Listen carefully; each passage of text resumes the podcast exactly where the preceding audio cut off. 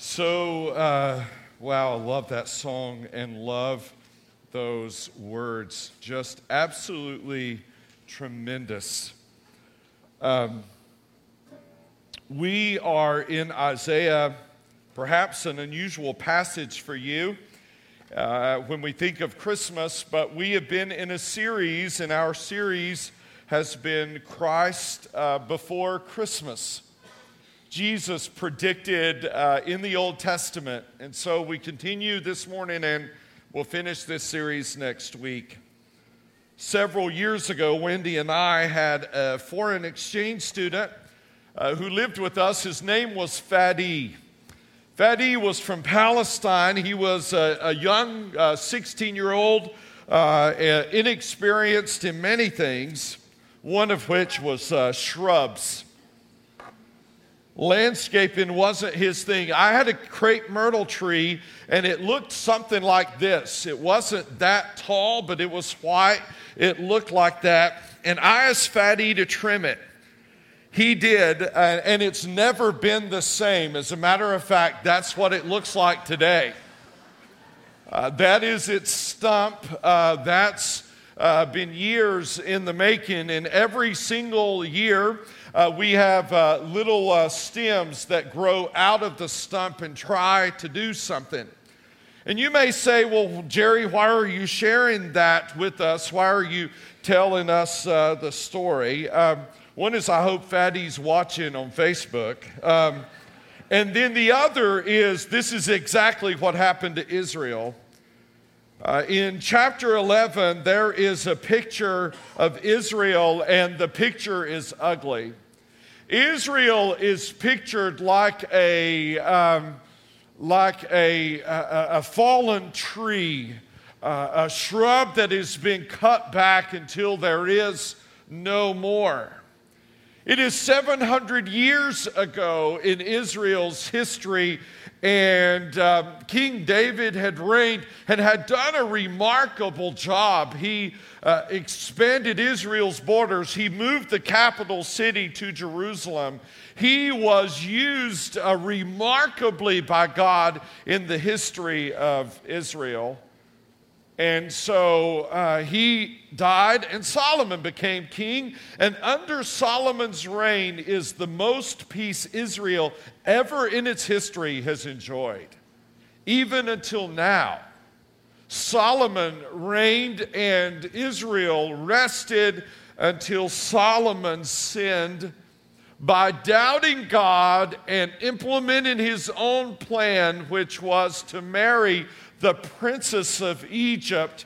And when he did, he became a polytheist. He began to worship other gods than the one true God. And when that happened, Israel began to slide into sin until we find them now, and they are in a desperate place. It is into this scene that God speaks to Isaiah. And what he has to say to him is honest but hopeful. And from God's words to Isaiah and his words to us, I hope to answer three basic questions about Jesus this morning. Number one, where did Jesus come from? Look at verse 1 of chapter 11. There shall come forth a shoot from the stump of Jesse, and a branch from his roots shall bear fruit. If you've come to this candlelight Christmas service expected to hear the story of a celebrity baby born, this is not the story that we have to tell. Uh, there was not nobility uh, surrounding the birth of Jesus. The message we declare and the Jesus we preach is, is no baby Archie born to Prince Harry and Meghan Markle. That's not what happened here. There were no paparazzi, no motorcades. There was no spectacle made by the people uh, that night when Jesus was born. Jesus was a shoot from a stump. That's how Isaiah describes him. A shoot is a twig. Twigs grow on the stumps of trees that have fallen down or have been cut down. The great nation Israel lay fallen in the wilderness like a tree whose life is no more, trampled on by surrounding countries and nations. But what those kings didn't know is that they were stomping on a shoot that would become the king of the universe, who would be born a tiny twig from a felled tree. Jesus was a twig. I don't say this to demean him. I wince even to say the words, let alone put them up on the screen for you, but it's what Isaiah says. It's who Isaiah calls him. Isaiah can't even, in this passage, connect him to the greatest king who ever lived in Israel, ever, David. He calls him the son of Jesse, who is David's father. David's royal line is in trouble. And you have to know that if CNN had have been on the scene the, the night Jesus was born, they would never have thought to go to Bethlehem. Bethlehem, even in tiny Israel, which is simply a dot on the map, Bethlehem was not a, a place that any of us would go to. It is only traveled to today because of what happened there. You would have not even found them in Jerusalem, you would find them in Rome. You see, there's a man who's ruling, his name is Caesar Augustus. He's the first Roman emperor, and he's pretty amazing. Caesar Augustus reformed the entire tax code. It was Caesar Augustus who's 30 years into his reign when Jesus comes on the scene, who built so many things that every emperor following him has Augustus in their title. So the news would have gone to Rome. You would find CNN or Fox or ABC on one of those new trade routes that made uh, trade wonderful in Caesar's day. They would have been found along those brand new arches, the first triple arches ever to be built in the history of the world. Augustus built. That's where they would have been. Or the new aqueduct that, that got water to places it had never gone before. The news would have been covering that. They never, ever would have found themselves in Bethlehem. That wasn't newsworthy. You and I look at it today and we consider it to be newsworthy, but in that day it was not. While all of that is going on over in Israel, a small twig was growing out of a fallen tree, unseen, unheard, unnoticed. Jesus was born to a virgin girl named Mary who was engaged to a carpenter named Joseph. Nothing to write home about no one, I mean, no one would have thought that the birth of that baby boy would be the reason the world hits pause in December, still today. The whole world hits the pause button.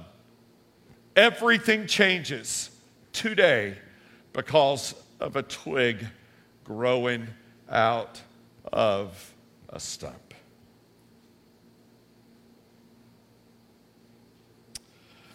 Uh, you're 16 or maybe you're 60 and it's December 22nd and you're wondering, why are you here? Why does this matter? Well, that leads us to our second question that Isaiah answers Who was Jesus? We know where he came from. No fanfare. So then, who was he if we hit pause in, in December? God isn't concerned about a rags to riches story. Yes, those are great stories, but bringing Jesus into the poverty of the world wasn't so God could roll out the perfect Hallmark movie. It's who Jesus is that turns a twig into a tree, a root into a fruit, a sapling into a cypress. Look at verse 2. And the Spirit of the Lord shall rest upon him the Spirit of wisdom and understanding, the Spirit of counsel and might, the Spirit of the knowledge uh, and the fear of the Lord.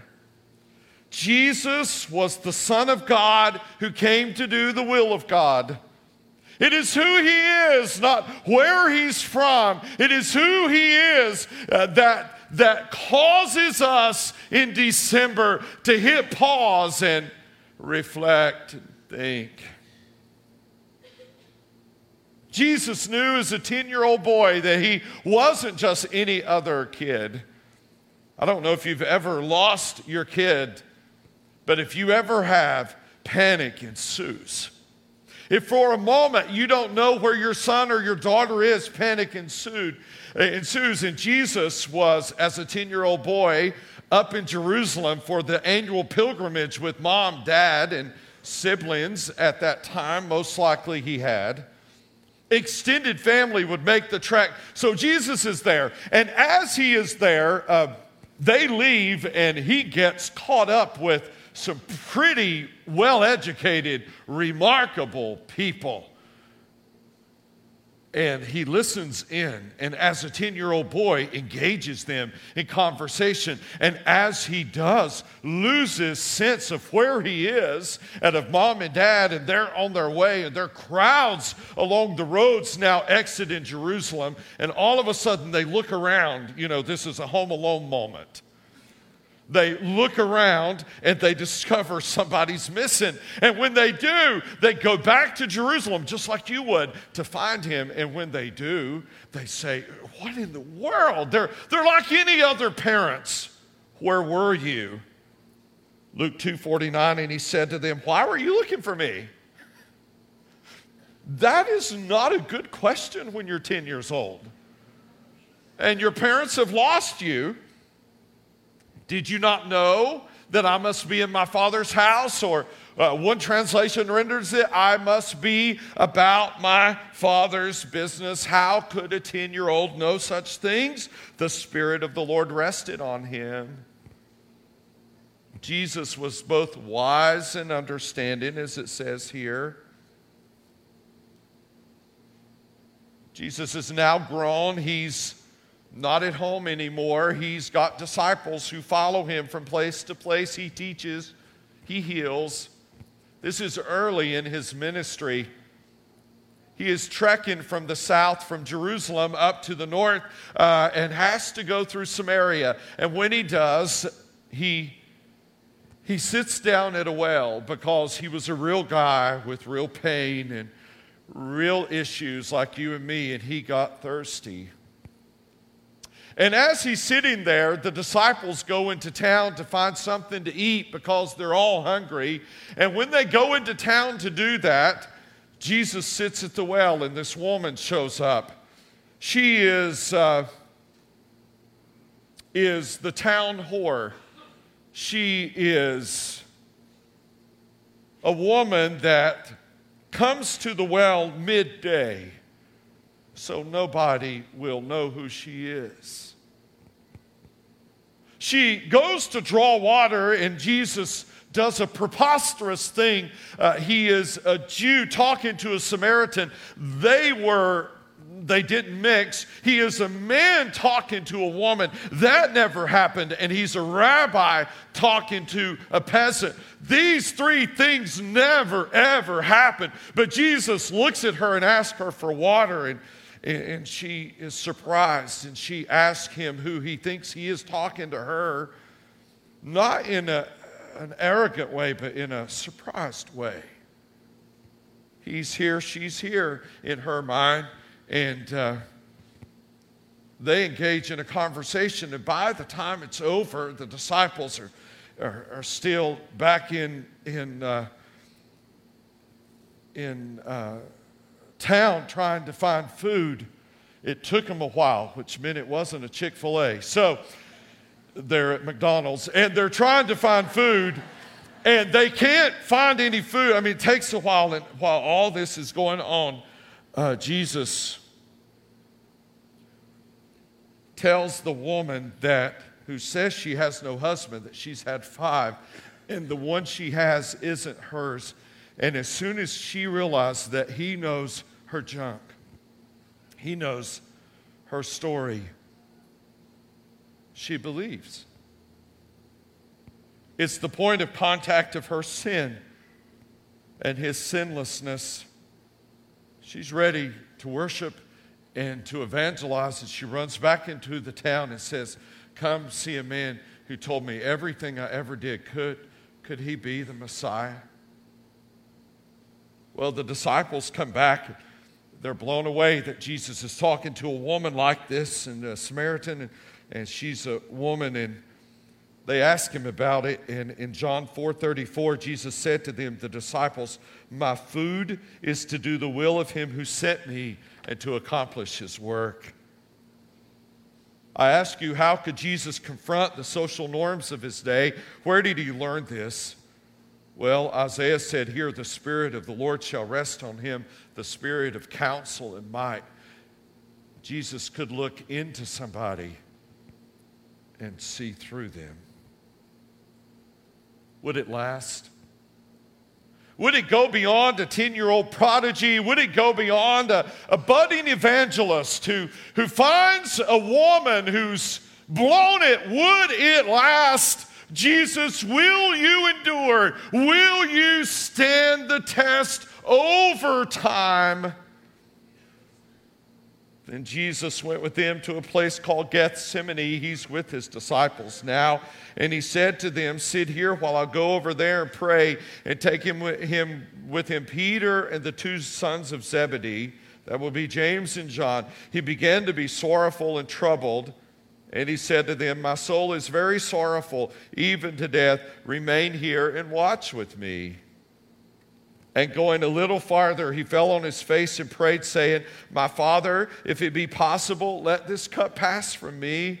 Nevertheless, not as I will, but as you will. How could Jesus be so resolved to do the right thing, though it hurts so badly? Well, Isaiah said, The spirit of knowledge and the fear of the Lord shall rest upon him. Jesus feared God. We would use the word respected more than he feared his own death.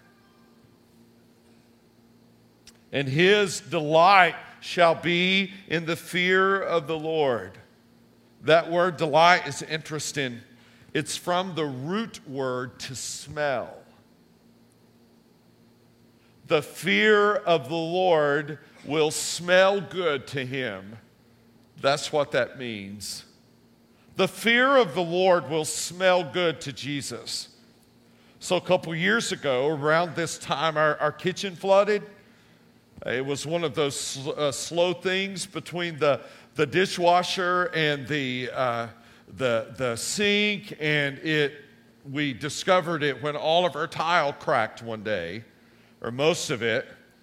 And so I literally, I know you're going to find this hilariously absurd, went online to make sure there wasn't some earthquake I didn't know about. And when I discovered that wasn't the case, I said, Well, honey, something cracked the tile. And so went down underneath the kitchen and discovered just water everywhere. It black mold. I, I mean, it was just bad.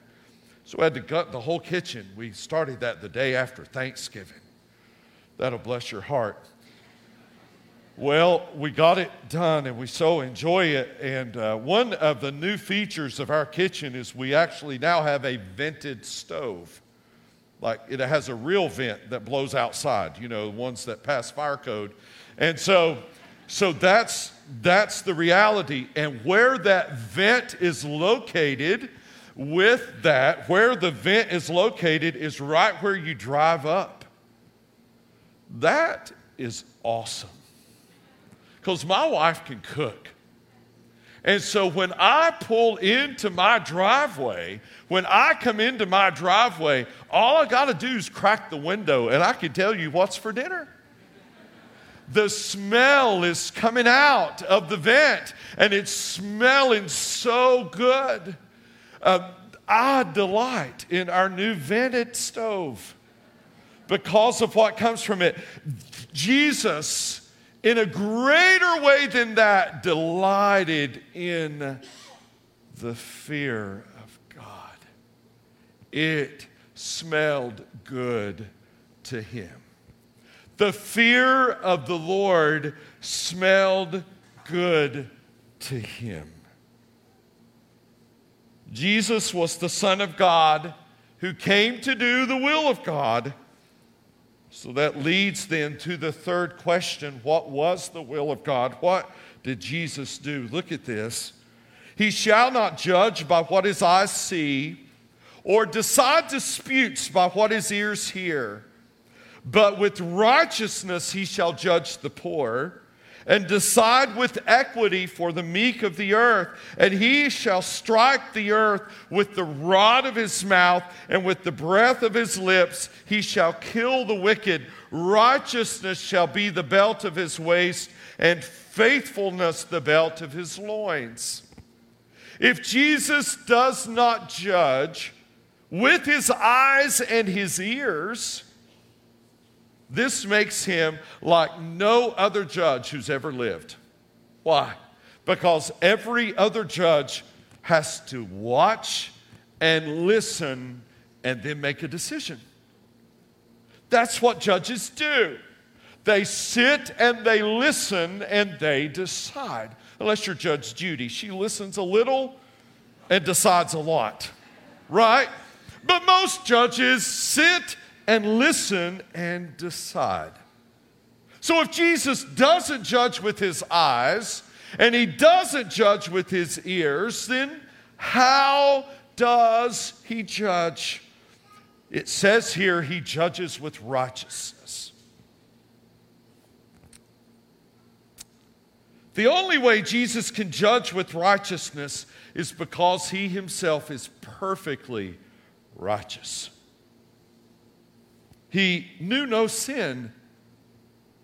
Isaiah says that later in 52 53. There was no guile, he says, found in his mouth. He did not sin in word, he did not sin in deed, he did not sin in thought. He was the perfect, sinless, righteous judge. You see, don't know if you've thought about it, but God requires blameless perfection nothing short of perfection in order to get into heaven. It is not just a almost, it has to be perfect. Uh, only perfection. You say, why? Let's go back to my kitchen for a moment. When that water began to leak and it was trapped between the insulation and the floor and trapped in there with no space to get out, mold grew. I didn't go plant mold, it just grew. Sin is like that. It is like a mold, it, it needs no fertilization by us in order for it to grow. Sin is like bacteria, it grows without trying. It's just the nature of sin to grow and get worse. Sin is like a virus. It spreads without even trying. It's just the nature of sin to grow and get worse. That's how sin works. So, if you want an eternity without lying and cheating, and gossip and hurtful words and murder and misunderstanding, anger, alcoholism, drug addiction, child abuse, pornography, there must be a righteous judge who'll take care of that. If he doesn't, as soon as one human being enters heaven with sin, heaven's done for. That's why sin is so dangerous. So when Jesus went to the cross, he died as the only perfect man who ever lived, and he died in your place for your sins on the cross. He died for you. But notice how he judges. He will strike the earth. That, that's a pretty forceful word. With the rod of his mouth and with the breath of his lips, he shall kill the wicked. All right, so, so Jesus is going to come and he's going to win with a war of words. That's what Isaiah says. He's going to win with words. If Jesus is going to come and he's coming as a mighty king, but as a mighty king, he will come and he will win with words. What will those words be? So I began to think on that. Isaiah, you're saying there's going to be a little twig. A twig is going to grow out of a root, out of a stump. It's going to grow up to be a tree. It is going to be a sapling that becomes a cypress. It is going to be a root that bears fruit. And when we know this twig is full grown, the way we will know will be the words of his mouth. What will those words be? I went to Jesus' most awful moment.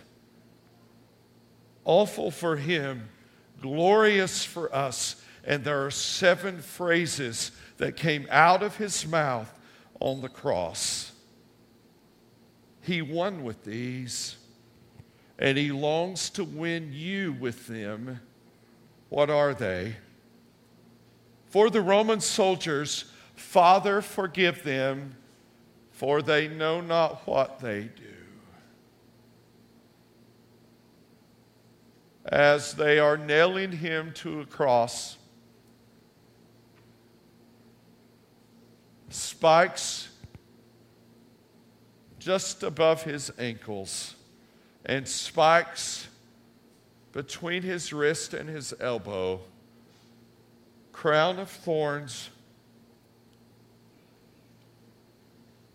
It's time for Jesus to preach. He's in full blown combat mode, and his words will win. Father, forgive them, for they know not what they do. He's not alone there on the cross. He looks and between, he's, he hangs between two criminals deserving of punishment these two criminals hang there alongside Jesus. One mocks him, the other calls the other one out for mocking him and says, No, no, this, this man is innocent of anything that he's being accused of. And Jesus looks over at that common criminal, and when he does, says to him, Today you will be with who? Me in paradise. All right, so so far he he's reached two groups of people, neither of whom you and I would walk across the street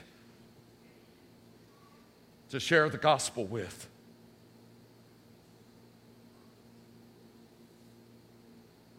We we wouldn't give them the time of day.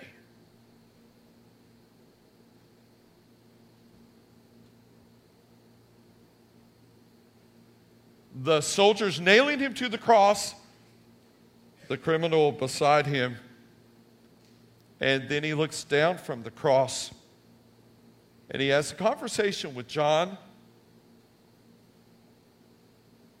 or with his mother to let her know that John, his friend, the only disciple there, will take care of her in his death. And he says, Woman, to his mother, Behold your son, not himself, John.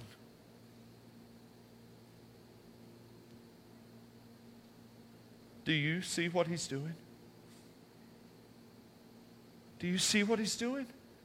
On the cross, he's, he's crying out to God on behalf of Roman soldiers. He's reaching out to the woman beside him. Uh, or to the to the criminal beside him and he's looking down to the woman his mother in front of him on the cross jesus is looking out for others he's winning with words he's winning with words he's winning people with his words and then he looks up.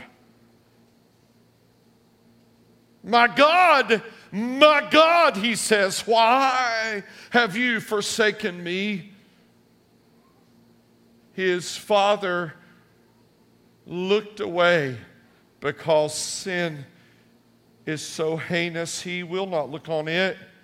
And Jesus is bearing the sin of the world on himself. You see, you may have walked in here today and you say, Jerry, I, am not sure I, I, believe that Jesus is who he says he was and he did what he said he did. But I'll tell you a, a problem that every single person in the room grapples with, and that's sin.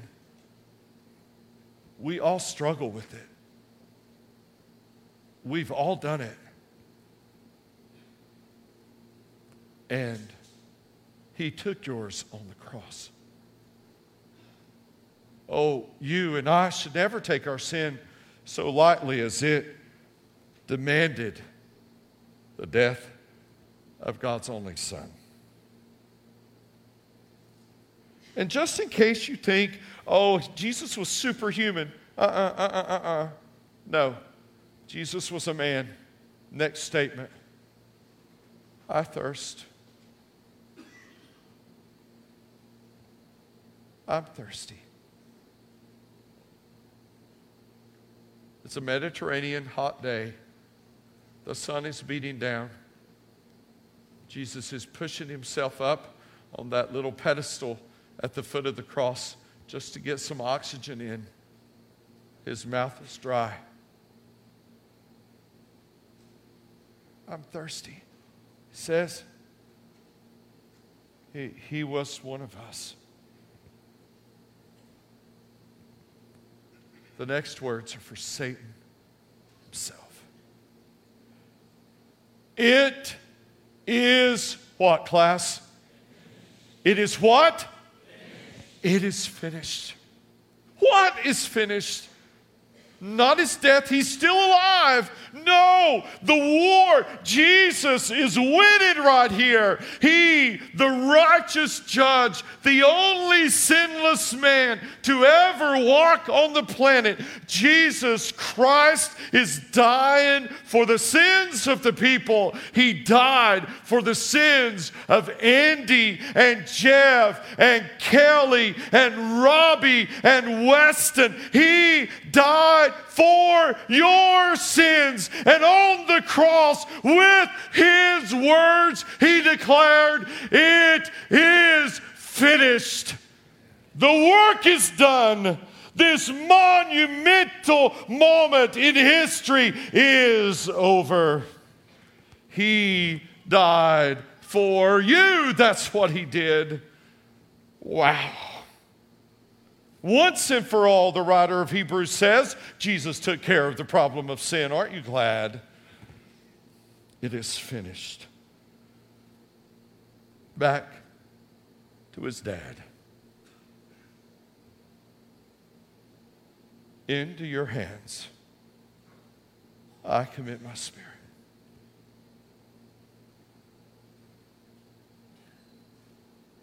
And he died.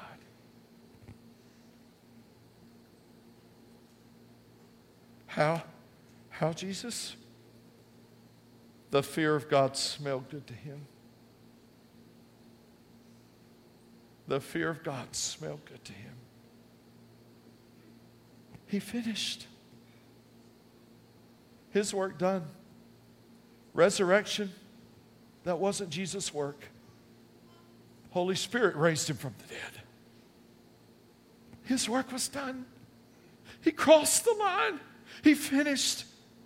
He did it.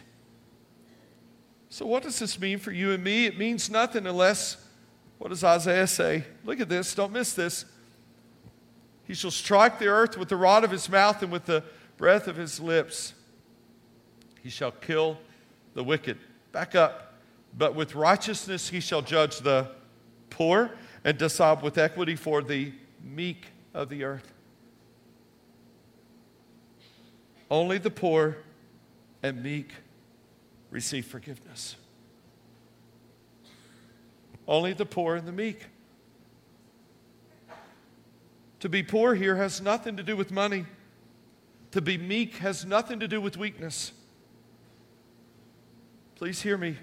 To be poor and to be meek is to admit that you can't save yourself. To be poor and to be meek is to come to the cross, to come to Jesus and say, as the old hymn writer said, Nothing in my hands I bring, simply to thy cross I cling. That, that's how you come to him. You, you, your accomplishments, you, you check them at the foot of the cross. Your, your good deeds you've done, your money you've given, your uh, time you've spent serving, um, whatever it is, your intellectual capacity, your uh, community, uh, no, no, no, no, none of that, none of that. You come poor and meek.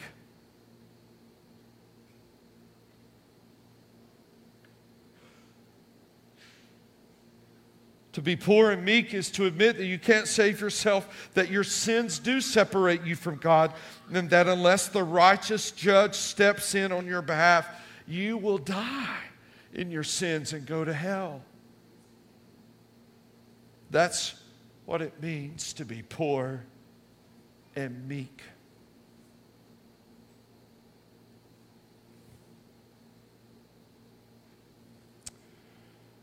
A couple weeks ago, I had a meeting over in Montreat, and it's the first time I've ever been to, to Billy Graham's office or to where his Montreat office was.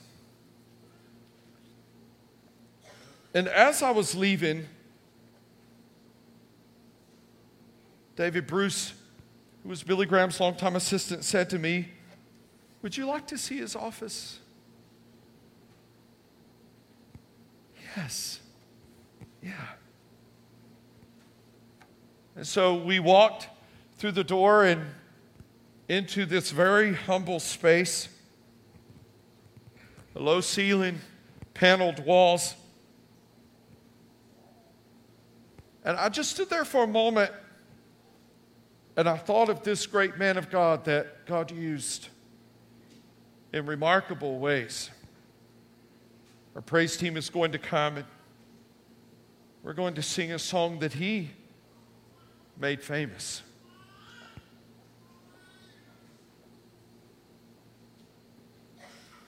It is an old, old hymn that outlines what Isaiah says here just as I am, without one plea,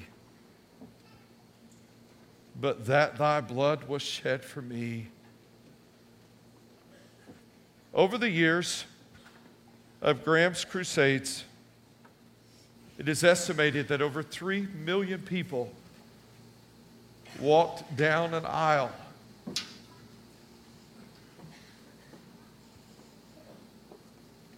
while they sang that old hymn. Just as I am without one plea meaning there's nothing I bring but that thy blood was shed for me, and that thou bidst me come to thee. O Lamb of God, I come. I come. Just as I am, and waiting not to rid my soul of one dark blot to thee, whose blood can cleanse each spot. O Lamb of God, I come.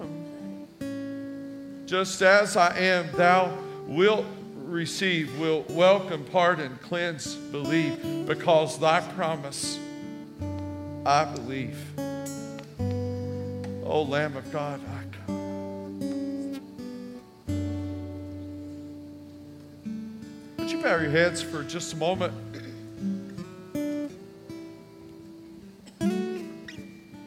This Christmas, more than anything at Grace, we want you, if you've never come to Christ, to come to Him.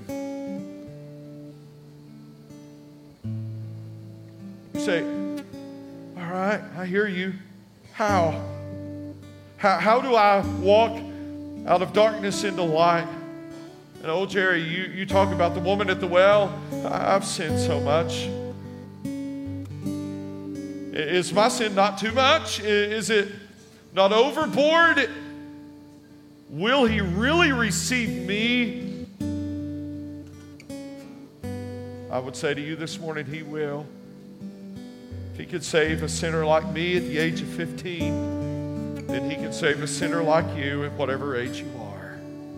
So nobody's looking around. And if you say this morning, Jerry, I'd like to pray and trust Jesus as my Savior this very day, would you just slip up your hand where you are? God working in and through you. And you hear Him calling you this morning. Nobody looking around. I'm not going to single you out. You say, Today I'm giving my life to Christ.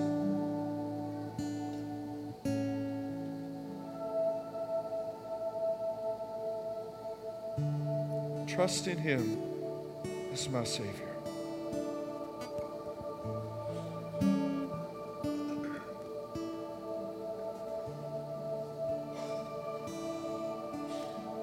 Say, secondly, if you're in this room and you know Him, and I'm going to use this metaphor that Isaiah used, but the fear of the Lord no longer smells good to you. You've chosen other smells of the world, other desires in which you delight. If that's you, during this song, our staff will be down here to pray with you. We have other folks who will be here to pray with you. We have a room to your right, my left where we'd love to pray with you. And if you say, This morning, I'm coming home, I'm coming back, I've wandered too long, don't leave like you came. Let's stand. Let's sing. You obey God this morning.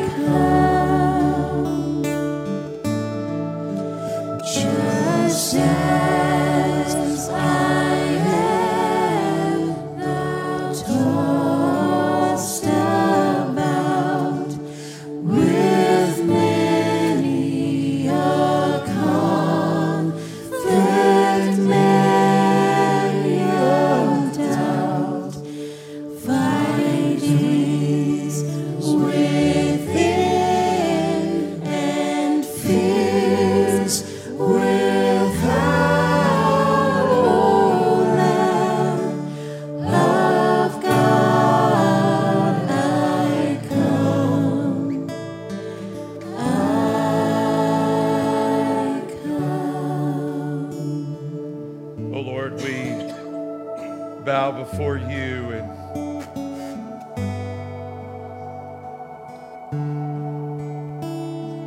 and Jesus, we are grateful that you finished the work. You, a twig growing out of a stump.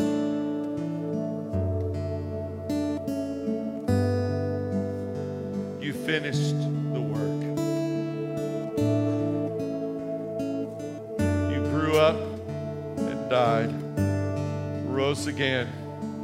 ascended, seated, working, interceding, returning. Merry Christmas. Merry Christmas,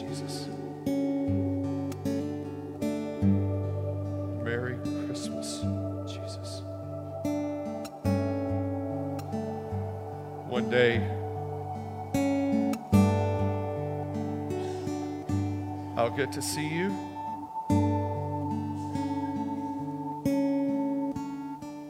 I think, see those scars. Hug your neck and say thank you.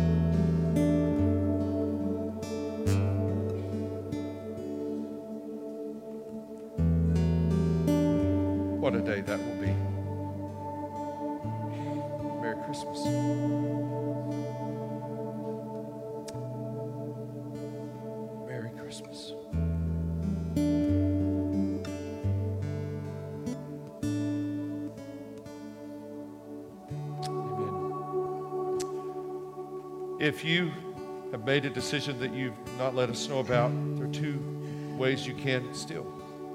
Connection card on your bulletin. Turn it in as you leave. We'll be in touch. It says, I pray to receive Christ as my Savior. Or other prayer requests, whatever it is, we want to know. Secondly, uh, Alan Michael will be here up front.